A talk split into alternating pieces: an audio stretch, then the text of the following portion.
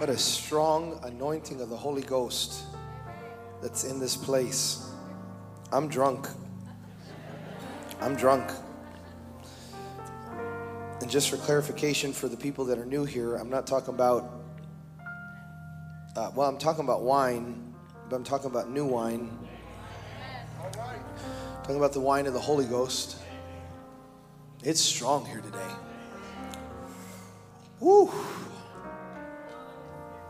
It's very strong here today.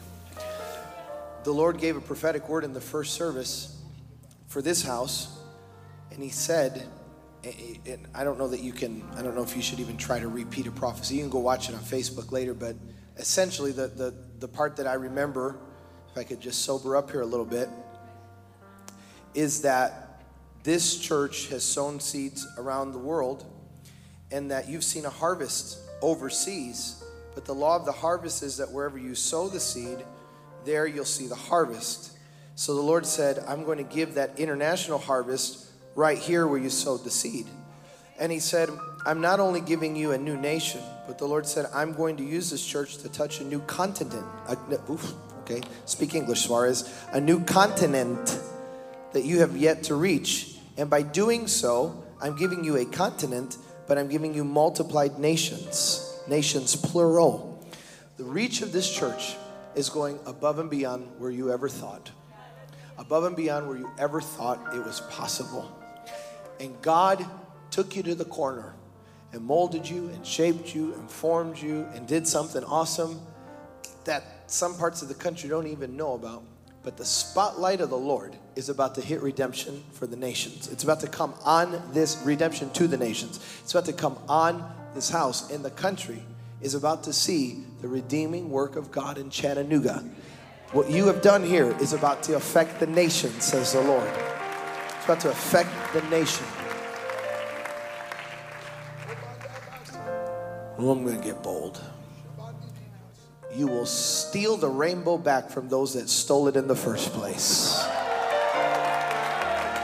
You will steal it back and you will raise it back up for what God intended it to be a message of covenant, hope, and love. It will be known that this is a house where red and yellow, black and white can assemble under the covenant of the banner of love and where everyone and everything is welcome and everyone and everything is transformed and everyone and everything is redeemed and made new by the Spirit of the living God.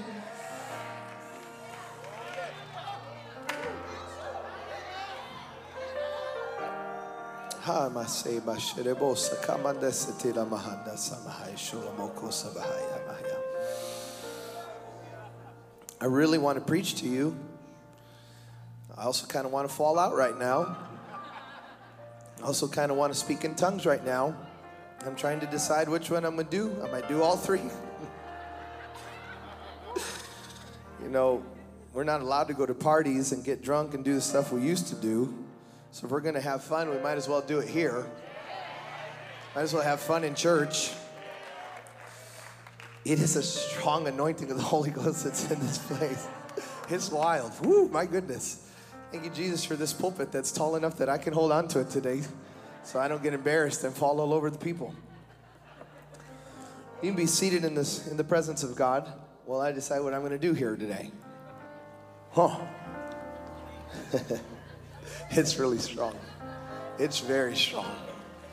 It is very strong here today. I like it. I like it.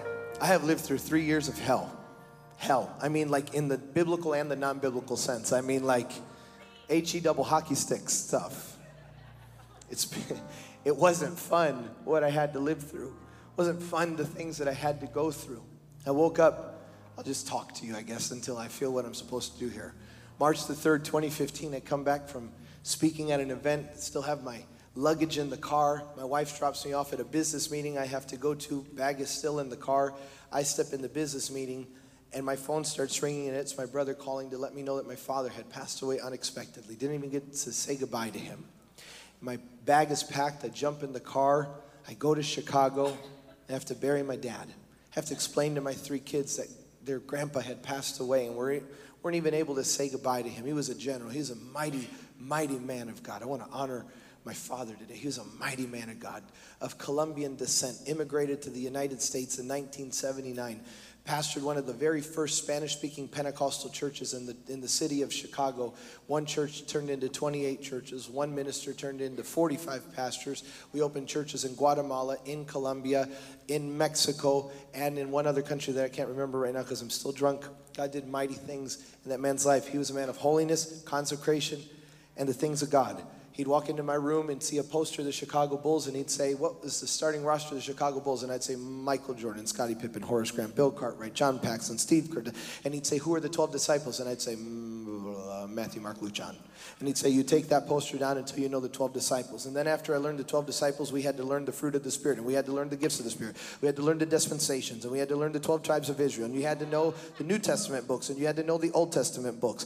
You had to say all of that by memory. And then to be used in the church, whether you were an usher or a nursery, wherever you were, you had to read the entire Bible from Genesis to Revelation every year. And they kept track. You had every month you had to turn in your report card of how many books. And there in the lobby of the church, there was these big poster boards with the names of every member of the church. And they put a sticker by every book of the Bible that you had read. And at the end of the at the end of the year, if you finished the Bible, you got a trophy. And if you didn't finish the Bible, you were put on discipline. You were benched uh, for a few months until you got right with God. It was amazing how in December everybody would read like 63 books of the Bible, like.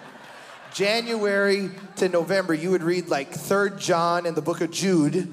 Maybe, maybe you might read another one of the small ones, but man, in December, people speed read through everything. And that great man of God passed away. It was very difficult for me. I went into a time of depression. I went into a time of sadness, losing my father, not being able to say goodbye to him. And my wife valiantly stood by my side as I pastored a church in Virginia, started a church, did crazy things in the name of revival, sold three houses in the name of Jesus for revival, didn't take paychecks, did this, did that, all in the name of revival. Never complained about it. She was a wonderful, wonderful woman of the Lord who never complained about the price of revival. And, and the Lord got a hold of me, got a hold of me about a year before the story I'm about to tell you. And he said, he said, you, you, you got, you have things, you, you got your, your priorities out of whack. And he gave me a vision. He showed me Calvary. And, and I looked at, he said, What do you see? I said, Well, I see soldiers. I, he said, Look closer to the foot of the cross. What do you see? And I said, Well, I see your mom. I see your brother. He said, What does it represent? I said, Well, I guess it's your family. And he said, Precisely. He said, I fed the multitude and I preached to thousands and I healed hundred, hundreds. But in my moment of pain and anguish, the only people that stood by me were my family. And he said, You're traveling the world and you're building a church he said, but the most important thing you have is your family. And he said, You need to get your priorities in check. So I started repenting and I said, God, forgive me for sacrificing my family on the altar of revival. And he rebuked me and he said, It's not the altar of revival, it's the altar of ambition cloaked in revival. He said, You do good things. He said, You have good motives and you do a lot of things in my name, but I didn't tell you to do that. I didn't tell you to do that. I didn't tell I didn't tell you. There's a there's a price to pay for, for revival, but it's not your family. It's not your marriage. It's not your children. It's not that. God didn't call, God told you to honor that covenant. And God had to get a hold of me, and thank God He did. Because 15 months after my father passed away, I talked to my wife. I said, "We're gonna, you, you followed my dream. Now we're gonna help your dream. You're gonna record. I'm gonna, I'm, we're gonna make sure we got." And we got her album done February the 15th, 2016. The album's done. We went to Ruth's Chris to celebrate that, that we'd finished the album. We're having a wonderful dinner. I go to Orange County, preach a, a, a healing revival for, for a denomination there. Hundreds of people are healed. I feel tall for the first time in my life. Not, not like Kevin Wallace tall, but like kind of tall. This felt kind of tall. I'm feeling good. My wife calls me that night. She says, I have a horrible migraine. I'm on my way to the ER. I said, Stop the car. She said, Why? I said, Because I'm going to pray the prayer of faith in the name of Jesus. And she said, Thanks. So listen, I'm to be at the ER. Uh, don't call for a little bit.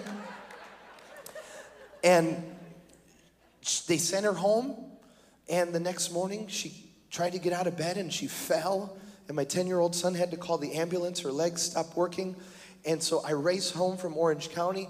I meet her at the hospital. I put a, I, put, I made a scene at the hospital. I said, "We're not leaving without an answer." I said, "You're just having a really bad Charlie horse." I said, "That I, I won't say what I said because I've had communion like 17 times since then to forget what I said, but I said it. And then, so anyhow, power of communion. Anyways, okay. Let me preach. Okay, so I, I have the communion. No, I, I don't remember what. Okay, I come home. We're asked for answers. The answer is what we never expected. The answer was, Sir, your wife has leukemia and she has two weeks to live. And I've just buried my father, and now I got to go explain to my kids that their mother is at the brink of death. No symptoms, no signs, no nothing. What do you do, church? What do you do when things don't go right? Because I know how we act when we win. I know how we praise when everything goes right.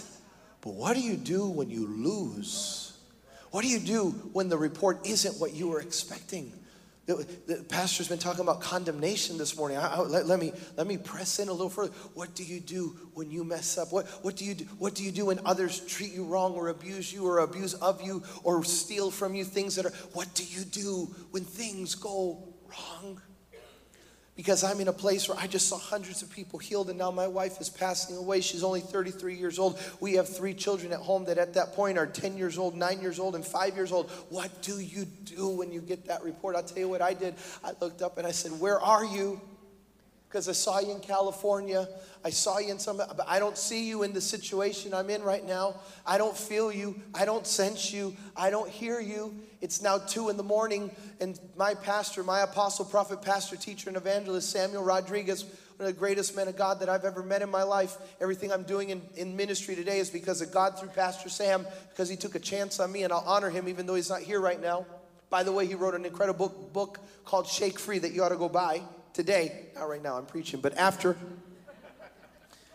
two in the morning, Pastor Sam calls me and he said, You just said you don't see God.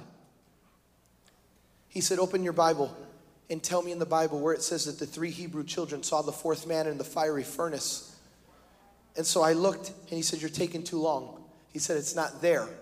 The Bible doesn't say that the three Hebrew children saw the fourth man in the fiery furnace. Nebuchadnezzar saw the fourth man in the fiery furnace. And he said, just because you can't see God does not negate the fact that God is standing there with you and standing with your family and standing with your wife. I'm prophesying to some Shadrachs, Meshachs, and Abednego's that are in this room. You're in a fiery furnace. You're going through hell and high water. And you said this week, I don't see God. I don't sense God. But that does not negate the fact that God is with you and he is a soon soon and a present help. John chapter 9 says that there was a young man that was born blind, and Jesus said he was born that way so that the works of God might be manifest in his life. The Bible says that Jesus saw the blind man. It does not say it does not say that the blind man saw Jesus because if the blind man had to see Jesus to be healed, the blind man would still be he, he would still be blind. But the blind man didn't have to see Jesus because Jesus saw him. And I want to thank God for just a moment right now for every moment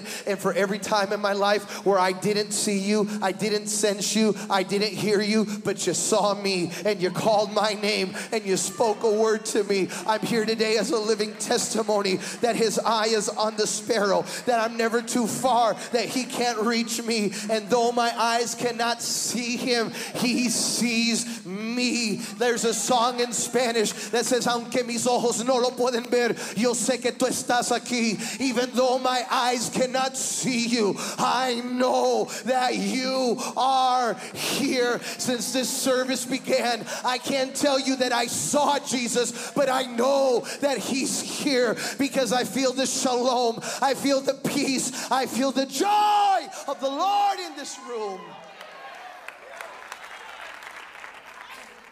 And we embarked in the greatest struggle of our life you don't know what it's like to have to tell little kids that your mom might not come home. You don't know what it's like to have to explain to them that we preach healing, we preach faith, we preach deliverance, we preach resurrection. But right now we're living in a situation that doesn't really look like the things that we preach, but we're going to have faith. We're going to do it anyways. In fact, we preached it so much, we're going to turn cameras on and we're going to be really public about this. And we're going to have a public miracle because we're going to show the world that we don't just dance when things go right, we dance even when things go wrong because our dance is not based on circumstance, but it's based upon the goodness, the mercy, and the majesty of our King, our Lord, and our Savior, the Lord Jesus Christ. Let me ask you before before I continue, when is the last time you praised God and it wasn't for a house, it wasn't for jewelry, it wasn't for a car, it wasn't for a boo, it wasn't for a bay, it wasn't for a paycheck?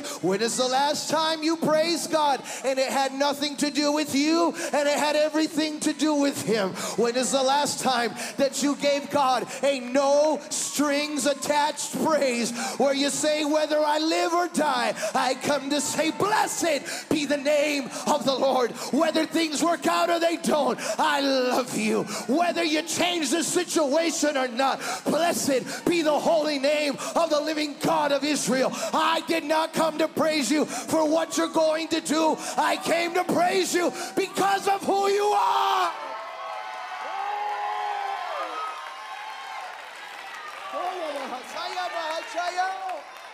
Lift your heads and give God praise in this house.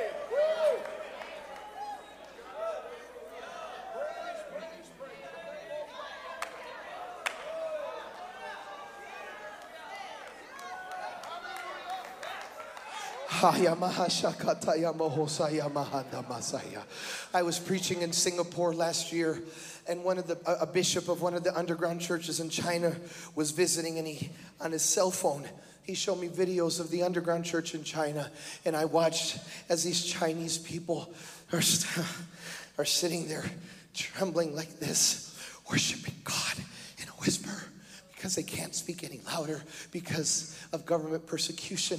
They can't do any more.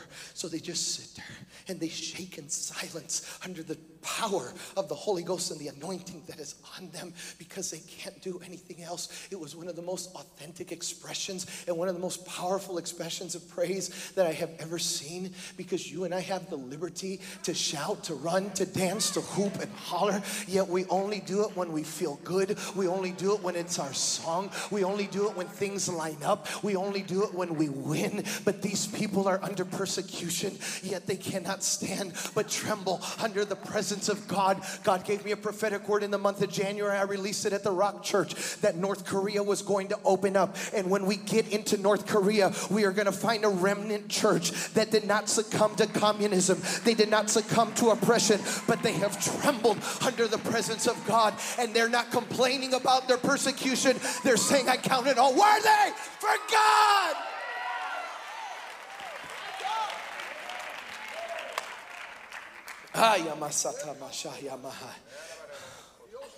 I said, God, I need you. I don't sense you. I don't feel you, but I need you in my family. I need you with my children.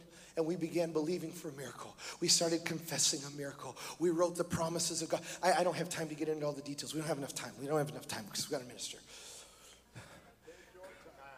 We, we would, okay, that we wrote the promises that were for my wife and we put them on this wall so that when she's laying in the bed and the doctors would come in and they'd say, We have bad news, she'd hear the bad news, but it was filtered by the promises that were on the wall. And then we had promises that were for the doctor, and we hung them behind Jessica so that when the doctor was talking, the doctor would talk, but the doctor would have to read the word of the Lord. Jessica woke up one morning about five in the morning, and there was a nurse that was standing on the wall, just kind of going like this, like it was the wailing wall in Jerusalem. And Jessica said, Are you okay? And the lady said, Jessica, this is Jessica's testimony. She's not here to say it, but Jessica said, Lady kind of just came like the way I've been preaching, just kind of like, you know, like just staggering over the bed. And she said, I was raised in Christianity, but I walked away from God. She said, But there's an energy, there's something in this room. She said, This is my first night taking care of you, but I felt something. She said, I just gave my life to God. We're going through hell, we're going through high water. She's facing death, but people are walking into her hospital room and they're getting healed and they're getting delivered and they're getting right with God and they're getting saved because the circumstance does not control the anointing. The circumstance does, the circumstance, the circumstance does not control the anointing. I, my God, it is so strong in this house today We went through all kinds of situations. Went through all. It, it, it just. It, I don't. I don't have. I don't. I just. Just not enough time. Just not enough time. In July, the doctor came, and, and let me finish my statement before you shout. And it, she went through a transplant, went through all kinds of things, and the doctor said she was. And, and uh, please let me finish. The doctor said she was cancer free. He said there's no trace of leukemia. There's no trace of cancer. He told my children. Hold on though. He told my children. He told me to tell my kids that she's coming home. He was releasing her from the hospital early. Charisma did an article on Jessica. Steve Strang talked to the doctor. I got it on video. I got the letter, cancer free, 90% uh, surviving, survival, whatever. The, the, the, the it, we took it to MD Anderson in Houston. Said it was the best transplant that surgeon had ever done. And we're at the appointment to get our release date from the hospital. And Jessica just got lightheaded and fell. She had no immune system because she had had a, stem cell transplant. And 10 days later, 12 days later, she was in heaven.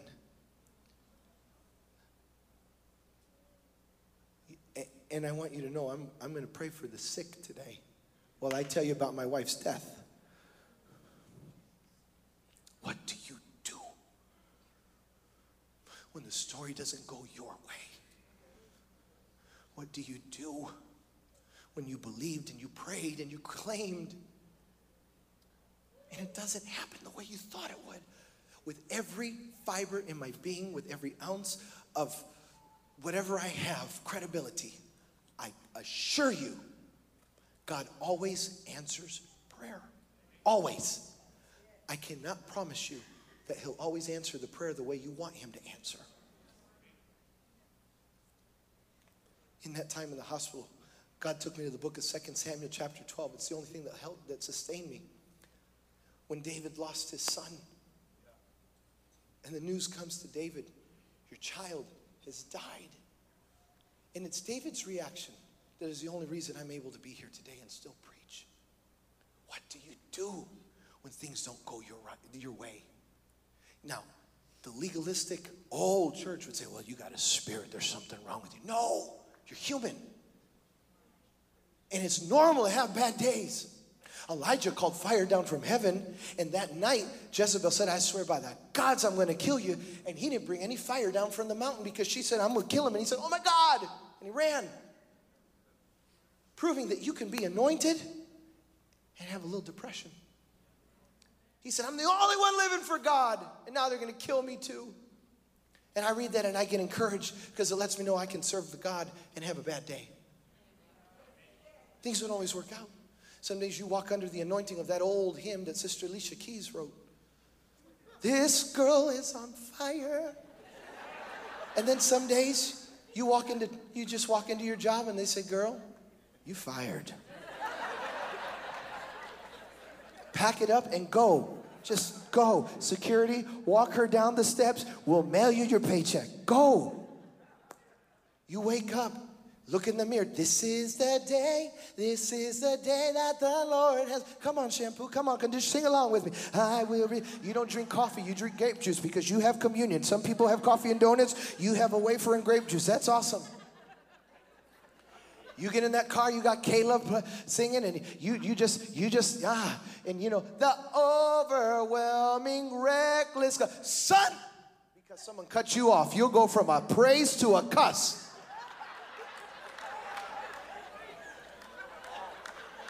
Who am I preaching to?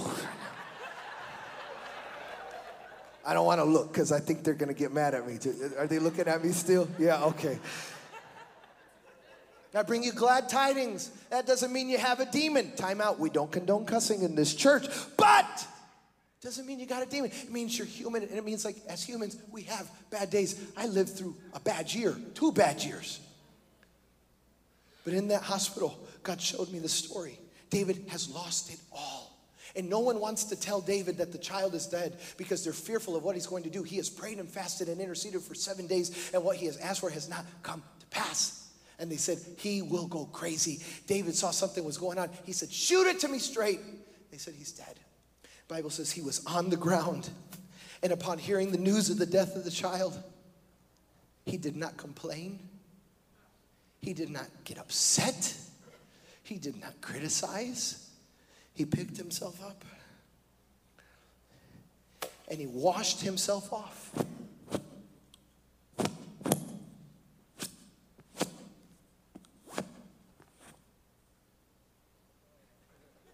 This is an incredible drama team that we have here. That just, they didn't even know, but when they saw me lay down, they're like, dust. Major kudos to the stage crew here. That was awesome. In the next act, I want to have a million dollars. I promise, I'll give it right back. And then the Bible says, he begins to anoint himself. Now, that sounds insignificant to some, but it really stood out to me because it let me know that David doesn't go through anything without making sure that there's oil close by. He makes sure that whatever he's going through, there's something to anoint himself with.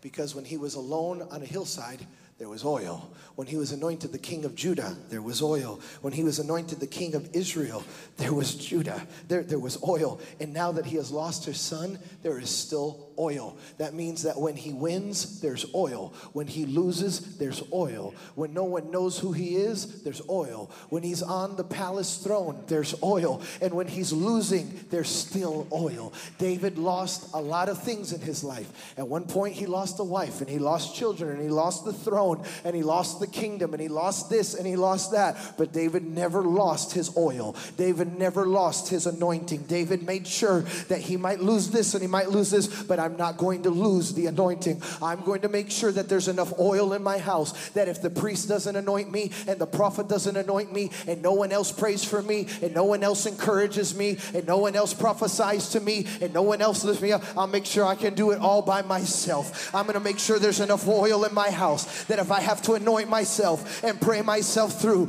I'm going to make sure there's enough oil in my house. David had created a mess for himself, but they made sure, he made sure there was was still oil in his house. David picked himself off. David washed himself off. David anointed himself. And then the Bible says he went and began to praise God. You watch David's life. There's two things that he never loses he never loses his oil and he never loses his praise. In good times and in bad times, in riches and in poverty, in sickness and in health, with the kingdom, without the kingdom, in persecution and when he is persecuting. It doesn't matter where he's going through, he has a praise on his lips and he has a hold of the anointing of the Holy Ghost. And I was reading this when I was watching my wife pass away, and I made sure we held on to two things in that room. We didn't let go of the oil that's on my family, and we didn't let go of our praise. We sang when things were good, we were still singing when things went wrong. We were singing when she was hurting, we were singing when we thought we had a good report. We would go into a doctor's meeting and get a bad report and say, Blessed be the name of the Lord, not based on the report, but based on the goodness of the Lord. We made it an effort. We made a conscious effort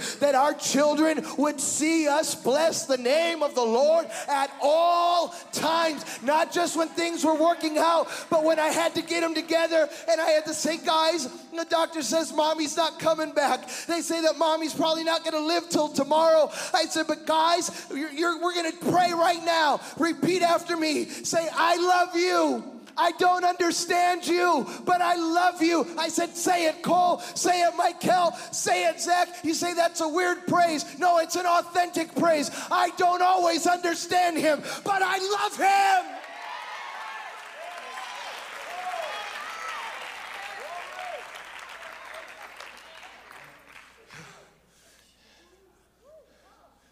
Hours before she died, you put that first picture on the screen hours before she died. That's the last picture I show of my wife. My people. When I mean my people, I'm talking about Pentecostals. And when I say my people, I'm talking about Latinos. Both of them show up at that hospital with guitars. They said, We're going to worship. I said, I don't know what they're going to say. They said, It's okay, we're just going to do it. And they come in the room and they start singing. At this point, Jessica could no longer speak. She could just give us hand signals. And I got close to Jessica. I said, Jessica, do you want them to keep singing? That meant yes. I said, Jessica, are you, I asked her a second time, are you really sure you want them to keep singing? She raised her, thumb, uh, her thumb a second time. I said, honey, I need to really make sure.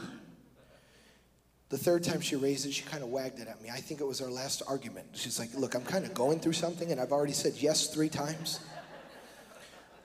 That is my wife's, that's the final picture I show of my wife. This is the last thing she did. This is the last thing she did before she gave up her spirit to heaven. This is the last thing she did. Her final act on the earth was to lift the thumb and give God her final praise. So, under that authority, I ask you today what did you say is going through your life that causes you not to be able to praise God? What did you say was going to cause you to not be well when it changed if my wife can praise god hours before death and give her her final praise there uh, forgive me there's just not one excuse in this room to not honor god according to his excellent greatness the next photo i had to tell my kids those are my boys i had to tell him, mommy's not coming back. And that one over there, Cole, he said, I want to talk to mommy. He went in that room. He said, Mommy, I don't, I don't want you to be here. I want you to come home. But I don't want you to have cancer. And they say that there's no cancer in heaven. So if you have to go to heaven, that's okay, mommy because I don't want you to hurt anymore. He said, I'm going to make you proud. I'm going to live for God. I'm going to obey my dad. He doesn't remember that he said it, but he said it.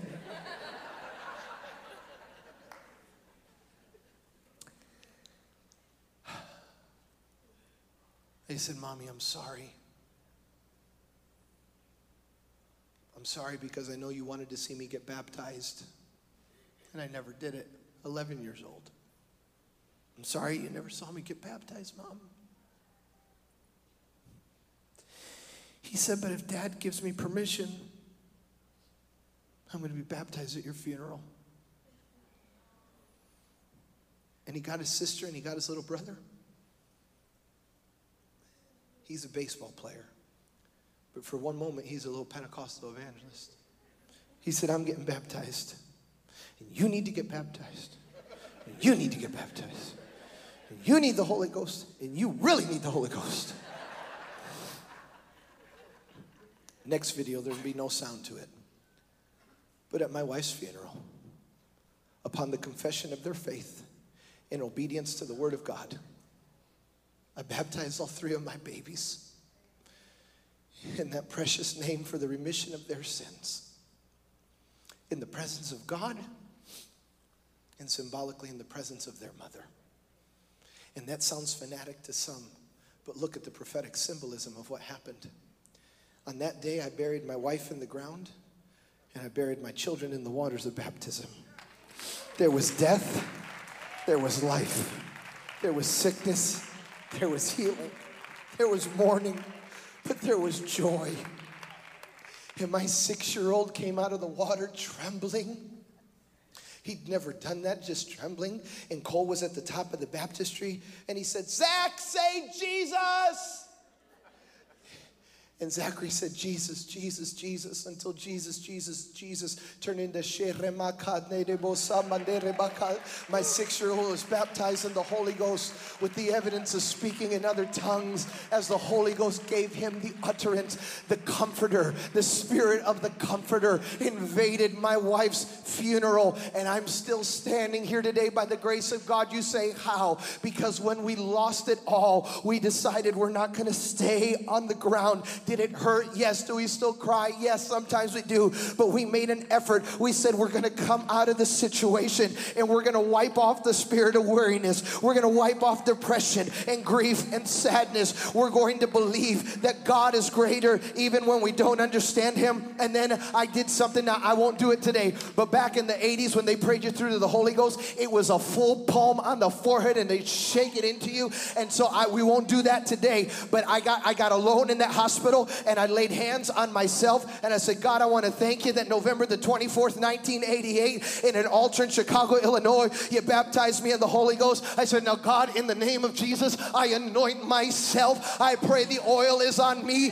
the oil is on my children, the oil will not depart. What was I doing? I was anointing myself, I was anointing my children. I said, The oil will not depart Cole, the oil will not depart Michael, the oil will not depart Zachary. Jessica's voice has died, but her songs will not die because her children will sing praises unto the same God.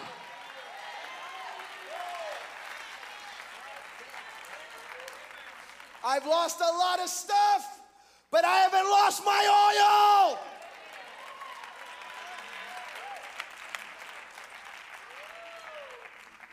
We had to lose a lot. But this is too valuable. This is too precious. Your salvation cost the blood of the Son of God. It's too much to just let it go because life happened.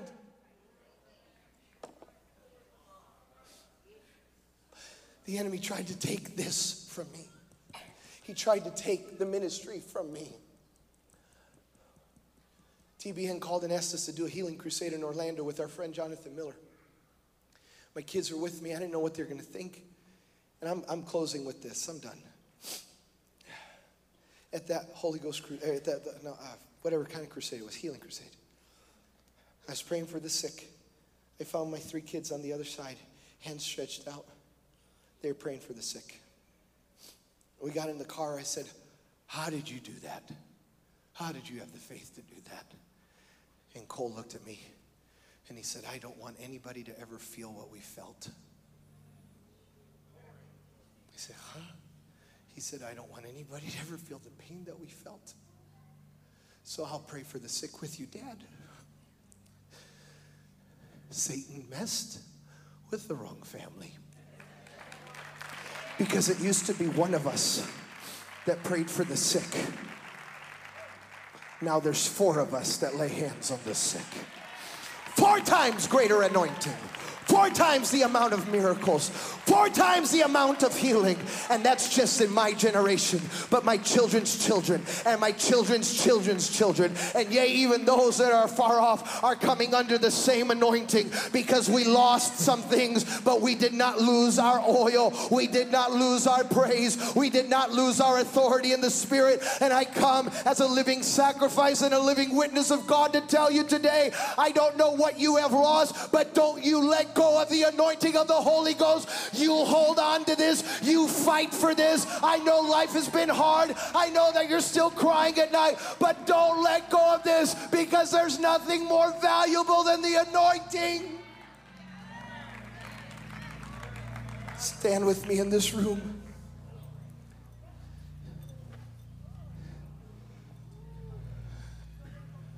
One of her surgeons came and asked me, How do you have faith in God?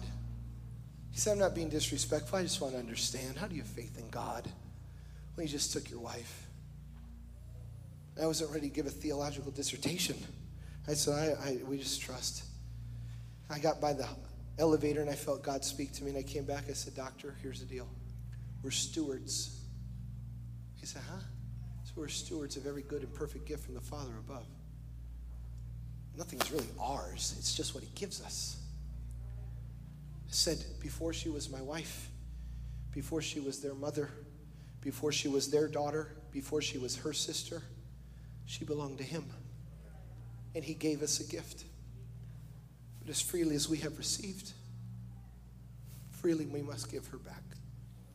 Because it's the genesis of the gospel message that God so loved the world that he gave his only begotten Son not so that the world would hold the sun in that current state, but so that the purpose and the plan of God could be fulfilled. And as soon as it was, Jesus went up. But because Jesus went up, the Holy Ghost.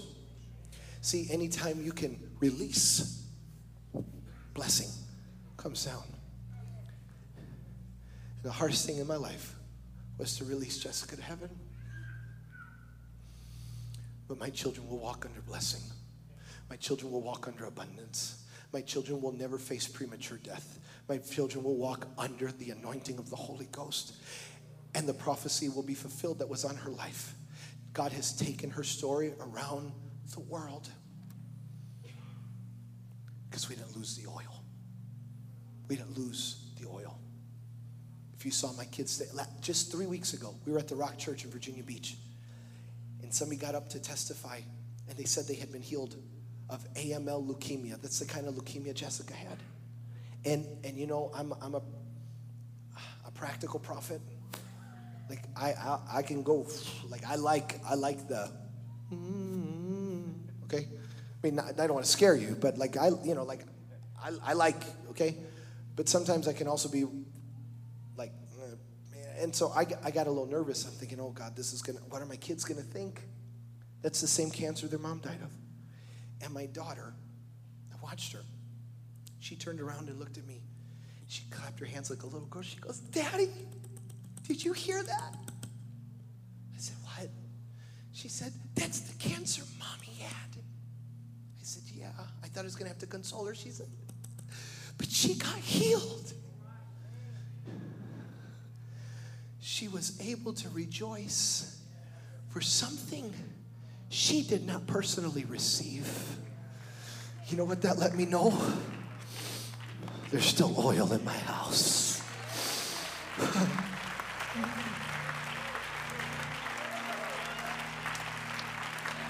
There's still oil in my house.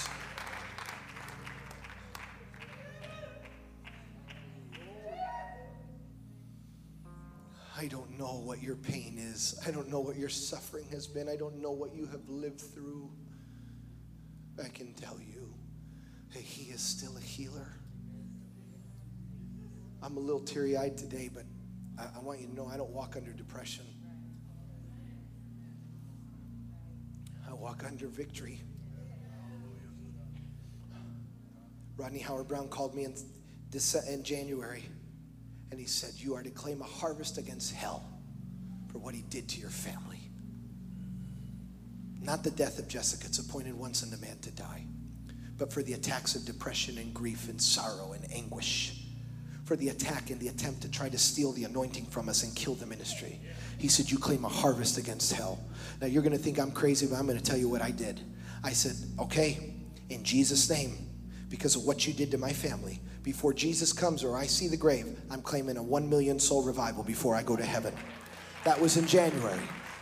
From January till now, I've seen the first 10,000. It's only been six months, and I've seen the first 10,000. Before I go to heaven, I'm going to get my harvest that hell owes me. Why? Because we didn't let go of the oil. I'm here to tell you, under the authority of the Holy Ghost, for everything you lived through, for everything you had to fight, and for everything that you came through. Tonight, I give you permission to claim your harvest in the name of Jesus. I, I give you permission to claim your marriage restored and your children saved and your health back and your joy back and your praise back. I give you permission tonight to get wild and to prophesy the goodness of the Lord. I know, I, I know, I know you say it's going to sound crazy. You just told us a sad story and now you're going to pray for the sick. Yeah, because it's sorrowful that she died, but she didn't die in defeat. She died praising the Lord. She died and her children were baptized. She died and we haven't stopped singing and we haven't stopped prophesying. She died, but she She's touching more people in her death than she did in her life. And now I can boldly proclaim death, where is thy sting? Grave, where is thy victory? God has been good to me. God has been good to my family. Blessed be the name of the Lord. Hallelujah. Hallelujah. I can say like Job, the Lord giveth and the Lord taketh, but blessed be the name, blessed be the name, blessed be the name of the Lord. Give him a shout of praise.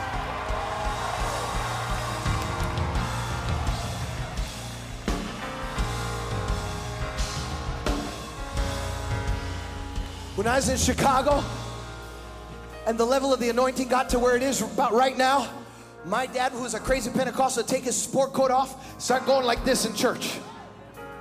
And it used to get me embarrassed. I'm like, Dad, we got visitors out there. We got VHS out there. Dad, you're embarrassing. I said, What are you doing? He said, Have you ever been to the airport when the airplane is landing and the guy's standing on the tarmac and he's showing the airplane where it's supposed to land he said he said i'm just letting the holy ghost know where it's to send the next blessing and where it's to send the next healing father in the name of jesus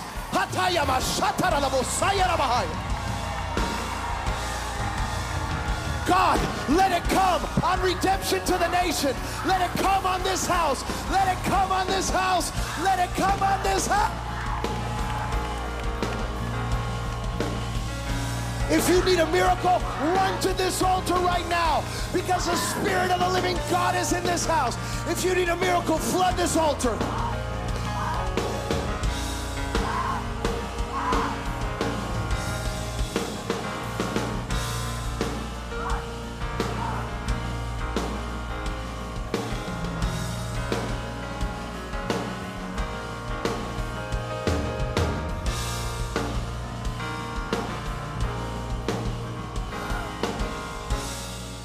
I'm going to do it my way.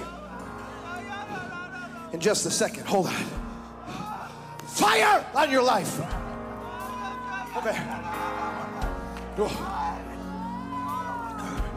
When the anointing comes on you, it's very hard to contain. You just have to give it out. Okay, I'm gonna do it my way because I feel at home. I'm gonna pray the prayer of faith over you.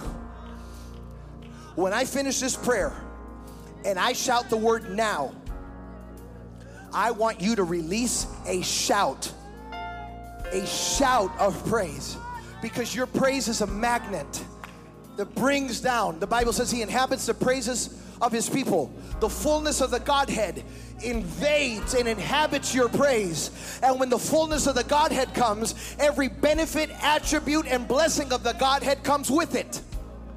So when I shout the word now, you're going to release a shout of praise. And if I were you, I wouldn't stop praising until I caught what I came here to catch today. Musicians, get ready. Singers, get ready. When I shout now, you let it rip. I'm waiting on a few more people that need to come. If you need a miracle, you need healing, you need to come right now. Come right now. I'll wait about 15 more seconds. If you haven't come yet, come quickly. Come quickly ministry team, as soon as I shout that word now, you lay hands under the Holy Ghost. You watch how this anointing is going to hit.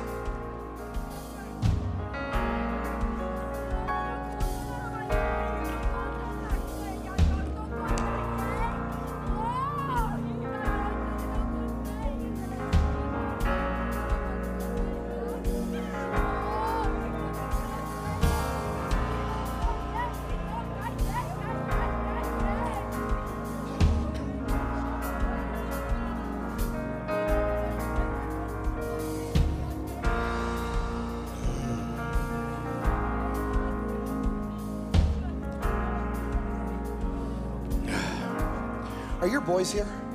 Both of them? Can I borrow your boys? Or at least one of them?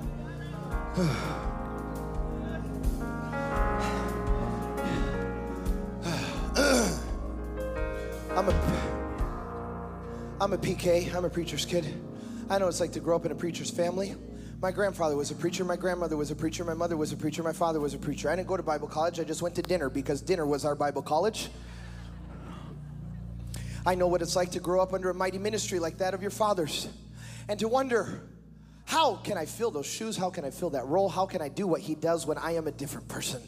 But I say unto thee that Zechariah had a son, and his son had a different name. Now, it was in that time that the son was supposed to take the name of the father, but there was a prophecy that said, You shall call his name John because though he is of the same lineage of the same levitical priesthood and though he will still be used of me in a great and a mighty way it's a new anointing. It is a fresh anointing. It is a new thing that i will do in him and it will be different than what i did in my in his father and in his father's generation. And i say to you and it is representative for not just you but of your siblings god anoint god's anointing that has been upon the generations of your family is alive and well in you and is upon you in a very strong and a mighty way. But you no longer have to wrestle about how will i fill shoes How will I fill the void? How will I live up to what He is? For the Lord says, I call your name John. I say, I will do a new thing in your life. I will take you to a place and I will do a new thing with you. I will use you in ways that I did not use your father. You will minister in ways that your father did not minister, but it will be under the same anointing. It will be under the same banner of love and the same banner of compassion. So the Lord says, fret not about trying to be Kevin Wallace, for I will make you your own Wallace. I will make you your own person. I will give you your own identity, says the Lord. And not only will I lay it upon you, but yea, this generation and your generation that follows you will have oil, will have fire upon its life. In Jesus' mighty name, I bless you in Jesus' name.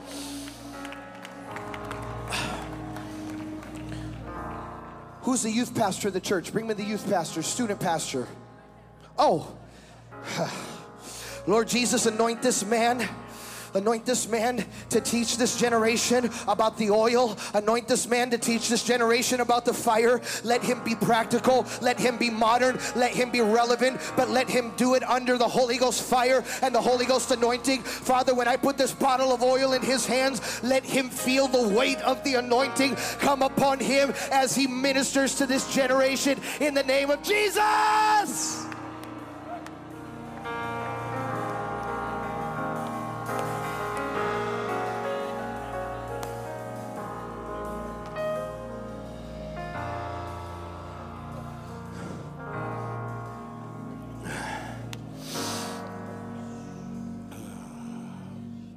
Sister Wallace, for you will not carry the ministry of deliverance alone, says the Lord, for I will send handmaidens to work by your side. I will send assistants and I will send daughters to your side that will lift your hands like they have lifted the hands of your husband, and I will use you in a great way. But now, Sister Wallace, I say to you, the Lord shows me a door, and it is not just a closed door, it is an open door. I see airline signs on the other side, I see sky miles and airline miles on the other side, and the Lord says, I'll cause you to walk through a door that you didn't want and you didn't ask for. But the Lord says the anointing is so strong, I'll take you to the nations as well. And I'll take you to churches as well. And you'll walk through. And when you walk through, you will not have to worry about the local house because you will have raised up the Deborahs. You will have raised up the daughters that will continue the flow of deliverance ministry in this house, says the Lord.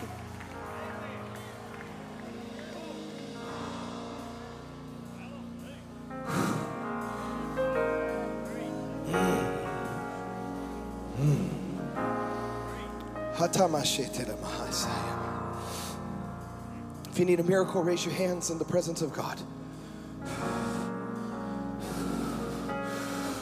Oh, Jesus. Oh, Jesus. Mm.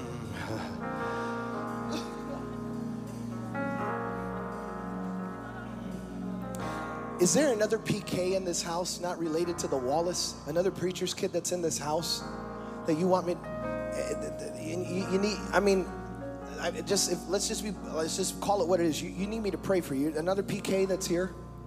Okay, if you want it, you just come up forward. I mean, come on. We've been embarrassed our whole lives. We might as well do it one more time. This is what I feel the Lord tell me to tell these PKs. I have never done this publicly. I was kicked out of high school. I brought shame on my family because of stupid decisions that I made. I'd prefer you not put that in the recording, by the way. Got kicked out of high school three weeks before the end of my freshman year because I was an idiot. Brought shame on my family. Would go to sleep at night hearing my dad cry, Oh, God, take me, not Tony. Cars getting bricked, bricks going through the windows of my house because I was hanging out with the wrong crowd. I knew how to hoop and holler and shakamoo on Sunday and know how to go mess up on Monday. I thought I lost it. I'm a living witness that He's so good. And I feel very strong in my spirit to pray for you PKs today. Maybe it's not all of you, but there's at least one. He's not through with you. The anointing that was on your parents, the Levitical anointing is from generation to generation. That's why you can't shake it off. That's why you were at the bar trying to get drunk and you accidentally spoke in tongues. That's why you got into a fight when you were hanging out with that gang, and when your friend got hurt, the first thing you were prone to do was to pray the prayer of faith over them. Because you can't shake it off, because the gifts and the callings of God are without repentance. He hasn't repented for anointing you. I'm going to pray for miracles in a minute. PKs, by the authority of the name of God. Father, stir up the gift that's inside of every single one of them right now. Stir up the gift, stir up the oil. I pray over them and I speak over them. They are not embarrassments. They are not failures. I know this doesn't belong to everybody, but it belongs to a few of them. You are not failures. You are not embarrassments, and you will not die in failure. The Lord says, I resurrect the anointing. I stir up the gift that's inside of you. You will preach and prophesy and sing and administrate again. You will be mightily used by the hand of the Lord. God brought you. It was not by accident. It was not, it was not by accident. It was not because someone invited you and you're just here by coincidence. It's by divine incitement. This is ordained of the Holy Ghost so that I could lay hands on you. And the next time I do it, you're going to feel the fire just like you did when you were a little girl. Here it comes. Fire on your life right now in Jesus' name.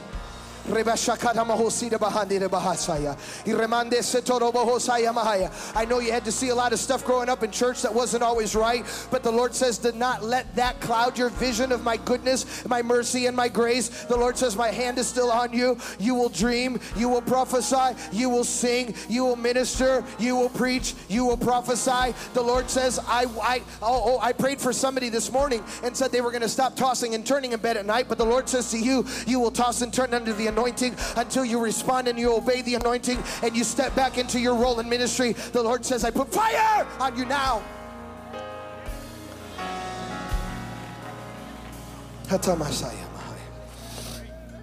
You know, sometimes you let go of something, and, and, you know, I said it this morning. I prophesied. You know, he he sent the prophet back to hit the rock a second time. You know, I'm just feeling a little a little bold today. I, I walked by you one time, but I I just felt like I got to come hit this rock a second time right now, Lord Jesus, because it's important that she knows that there's a second chance, yea, a third chance, and a fourth chance, and a fifth chance. And if I just reached out and touched her hand, it's symbolic and prophetic to let her know that God is still reaching for her because she has not gone too far from the reach of God. She has not gone to a place where God cannot reach her and pull her back in. So in the name of Jesus of Nazareth, I pull you back into the anointing. I pull you back into the fold. I pull you back into the ministry. And I say, God is not done with you. God is not done using you. You will be mightily used of the Lord. And yea, the Lord says, I will use you to bring spiritual healing to abuse people that have been hurt by religion and legalism and bad doctrine and bad teaching and bad things. Not because I'm saying you sat under that, but I'm just saying because you have the heart of God. You hurt for people. You know what pain is like. You know what you know what it's like. And because you understand pain, you minister out of the ministry of compassion.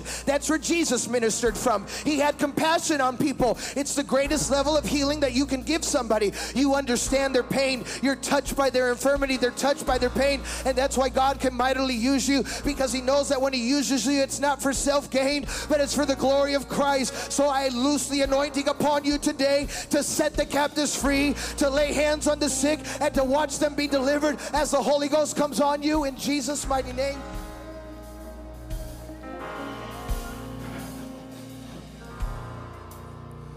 When you do this,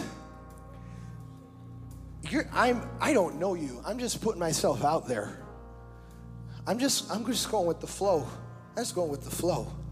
I'm just going, I'm just, I'm obeying the Holy Ghost. Just obeying the Holy Ghost. Give me her hand. Mm, Jesus. Stir up the fire. Stir up the fire. Stir up the fire, oh God.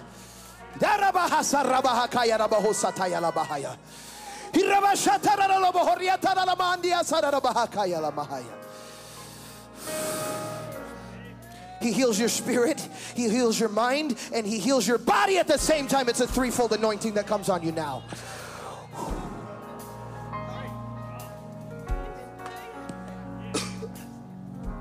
if I missed it and I was wrong, so be it. But if it was right, then you'll know it was of the Holy Ghost.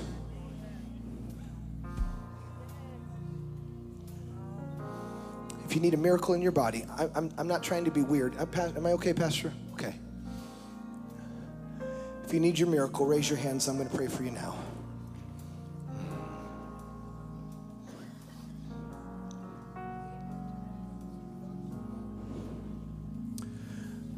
When I shout the word now, you lift up a shout of praise in this house and you watch how the anointing hits. PKs, if you really felt that fire, you ought to turn around and start laying hands on people and I shout now. By the authority of the Word of God and by the power that's in the name of the Lord Jesus Christ, I take authority over infirmity, sickness, and disease. I cast out pain and infection. I, pa- I cast out the spirit of infirmity. And by the power of the blood of the Lamb, by the power that's in the name of Jesus, I command your body to be healed, to be restored, to be delivered now. Now!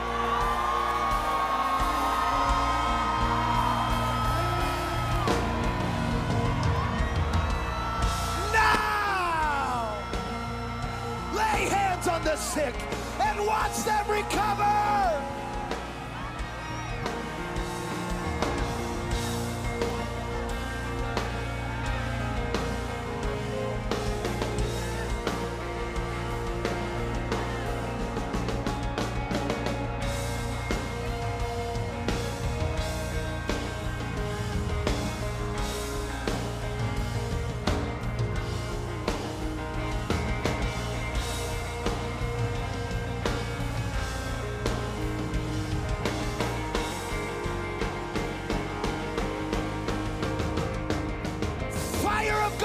On your people. Healing virtue come on your people. Fire come on them and heal them and make them whole.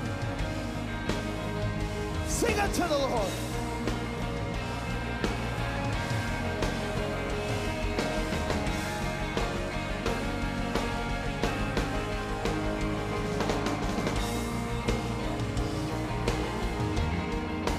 He's flowing in this house.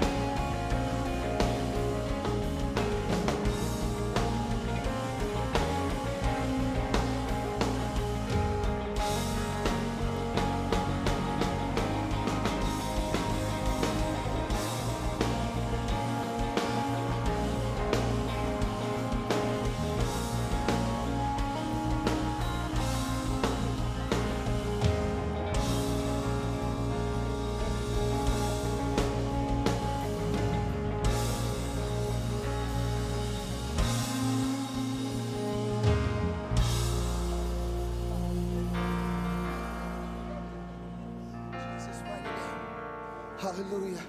Hallelujah.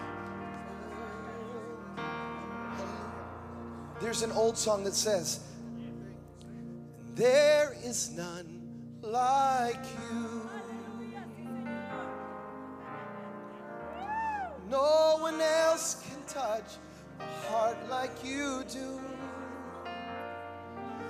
I could search for all eternity long and find there is none like you. There is none like you. No one else can touch, no one else can touch a heart like you do. I could search for all eternity long and find there is none like you. I love you, I love you, I love you, Lord, today because you cared for me in such a special way. That's why I praise you.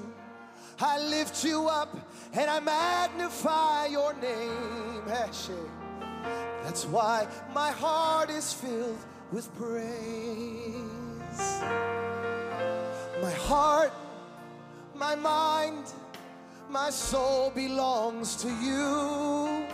You paid the price for me way back on Calvary. That's why I praise you and I lift you up and I magnify your name. That's why my heart is filled with praise. Sing, I love you. I love you. I love you.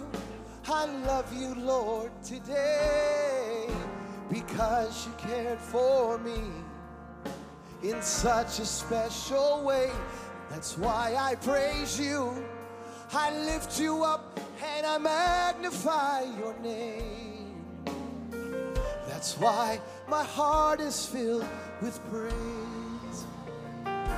Cause you are awesome in this place, mighty God. You are awesome in this place, Abba Father. You are worthy of our praise. To you our lives we raise. You are awesome in this place, mighty God. Let me prove it to you. If you were healed or touched in this service, you just stretch your hand out real quick so people could see. Look at all those hands. Look around. Look at all those hands. Look at all those hands. Look at all those hands. That's why we say, You are awesome in this place, mighty God. You are awesome in this place, Abba Father.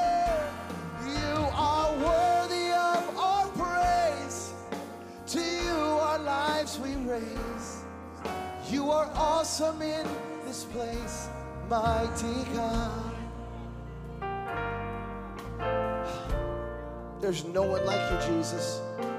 There's no one like you, Jesus. No one like you, Jesus. There's no one like you.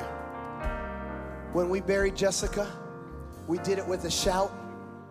We did it with a praise. You know what we sang? You know, the, you know what we sang at her funeral?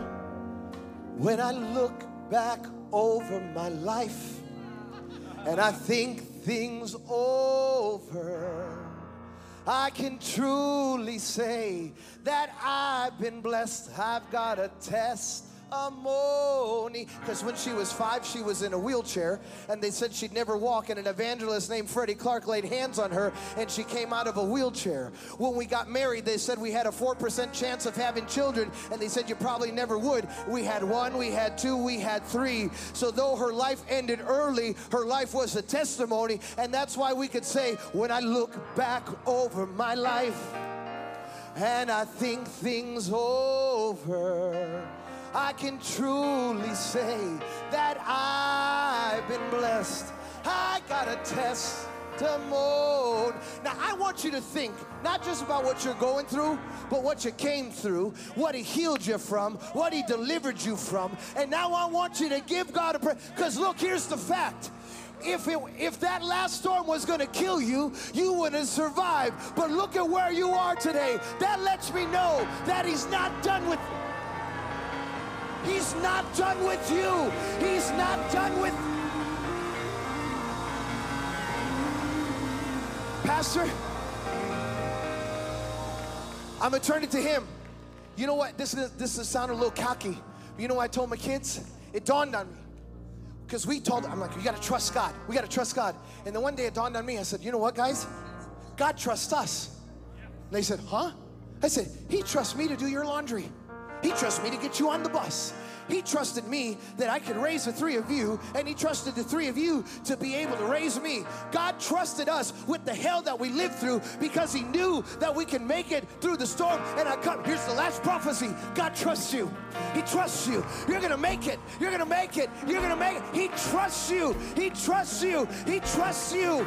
He trusts you with the oil. He trusts you with the praise. Give God a shot of praise. Give him a shot of praise.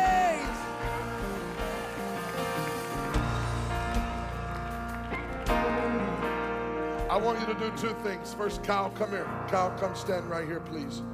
Is it tomorrow, you and Marion? Come here, Mary. When do you leave for Guatemala? Tuesday. Taking a film crew, going to help kids, all these precious people that have been harmed and affected by this volcano and the Lord's opening doors, and you're going to go places very few people have gotten to go. First of all, I want you to go home and get on Facebook and look at their video, Far Flung Tin Can. Watch it and then share it 17 times. Hallelujah. We need to make sure they have the resources they need to get to Guatemala.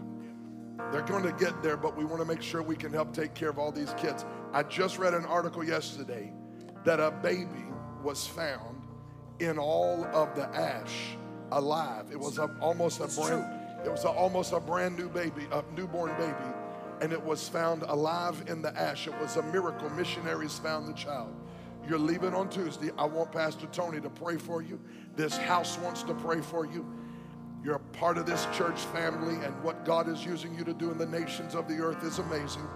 You're going to find, you're going to find survivors others have forgotten about. They're still alive, and God's going to give you the grace to find them. And they're going to be people who have been forgotten, and God's going to send you with grace to let them know not only do we know where they are, but more importantly, we come as ambassadors of God to let them know that God knows where they are. Hallelujah. Pastor Tony, would you pray for him? Hallelujah. My family was saved in 1952 because a missionary from England went to Colombia and preached the gospel to my grandfather. I would not be here if it was not for a missionary. So, Father, in the same way, use them mightily that a new generation of Abrahams would be saved so that there could be Isaacs and Jacobs. Father, let the mighty anointing of the Holy Ghost come upon them. And when I lay hands on them, let the fire come on them. Let abundance come on them. Use them in a mighty.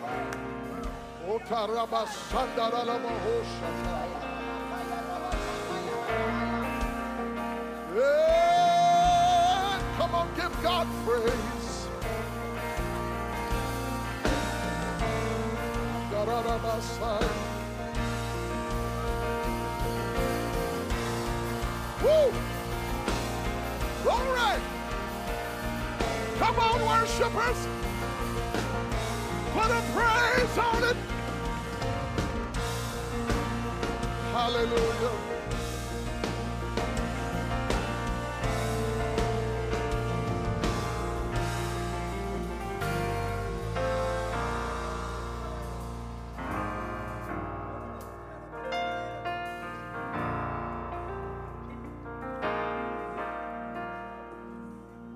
I want everyone that can to get an offering in your hand right now. How many thank God for what the Lord has released, spoken, and demonstrated? Come on, how many thank God for it today? If you give in the offering receiver, you can do that. They're bringing those out. You can give through your app. Give to offering. If you're given by text, you can give offering to text. I want to bless this man of God today. I sensed a great grace and powerful anointing on his life. How many received from that today? I said, How many received from that today? From the anointing which you received from. The Bible is clear we should give back to. I want him to leave Chattanooga blessed. And I want you to give today to whatever God is telling you to give. I want you to give. We blessed him in first service. We're going to bless him in this service. Hold your offering up right now. Father, come on, hold your offering up right now. If you're giving by text, you can hold your phone up. However, you're giving, I want to bless this man of God. Father, in the name of Jesus, I thank you that you have trusted this house to send this man of God this way today. He has sown in spiritual things. And now your word says that we should minister unto him in natural things. So we give to him today, Father God, knowing that you are sending him from place to place to stir up this act and move of revival. We praise you, God, for what you've done in this place today and that it will continue and increase. And Father, we pray for Pastor Tony and his beautiful children that a multiplied peace and strength, a multiplied grace and fresh anointing be upon his house, his children, his life, and the ministry. Bless him in the mighty name of Jesus. I said, Bless him in the mighty name of Jesus. And Father, we declare him to be blessed in Jesus' name. And everybody shouted, Amen. Come on, let's come and give today. Give generously today. May the Lord bless you as you give today. Hallelujah.